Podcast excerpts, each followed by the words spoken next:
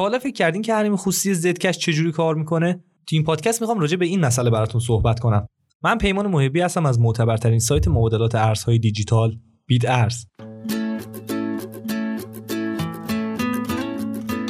زدکش یک رمز ارزه که دو نوع آدرس داره. یک آدرس محافظت شده دو آدرس شفاف. آدرس محافظت شده که به اون آدرس شیلدار یا سپردار هم میگن به طور کامل از حریم خصوصی مالی شما محافظت می‌کنه. ولی در آدرس های شفاف تاریخچه تراکنش و موجودیتون برای همه قابل مشاهده است. میشه گفت آدرس شفاف دقیقا مثل بیت کوین عمل می‌کنه و عمومیه. زدکش به شما این اجازه رو میده تا تصمیم بگیرین که به کدوم نوع از آدرس تمایل دارین. برای مثال اگه می‌خواین واسه خیریه پول جمع کنین می‌تونین از آدرس شفاف استفاده کنین که موجودی واسه همه قابل نمایش باشه. یا اگه خواستین خرید شخصی انجام بدین می‌تونین با فعال کردن آدرس محافظت شده موجودی یا سابقه خریدای قبلیتون رو از فروشنده مخفی نگه دارین.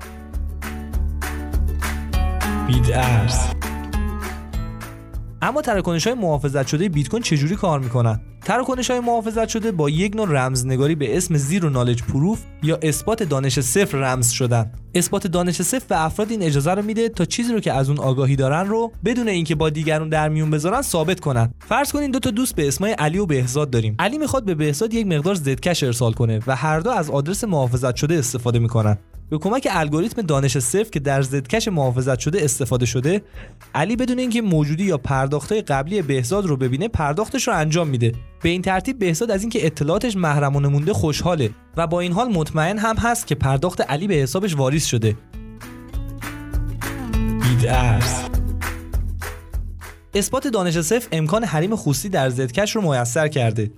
این قابلیت به پرداخت های زدکش اجازه داده تا بدون بانک یا شرکت های کارت های اعتباری تراکنش ها رو تایید و اونا رو محرمانه نگه داره و نهایتا باعث شده رویای غیر متمرکز بودن و حفظ حریم خصوصی در یک ارز جهانی به واقعیت تبدیل بشه.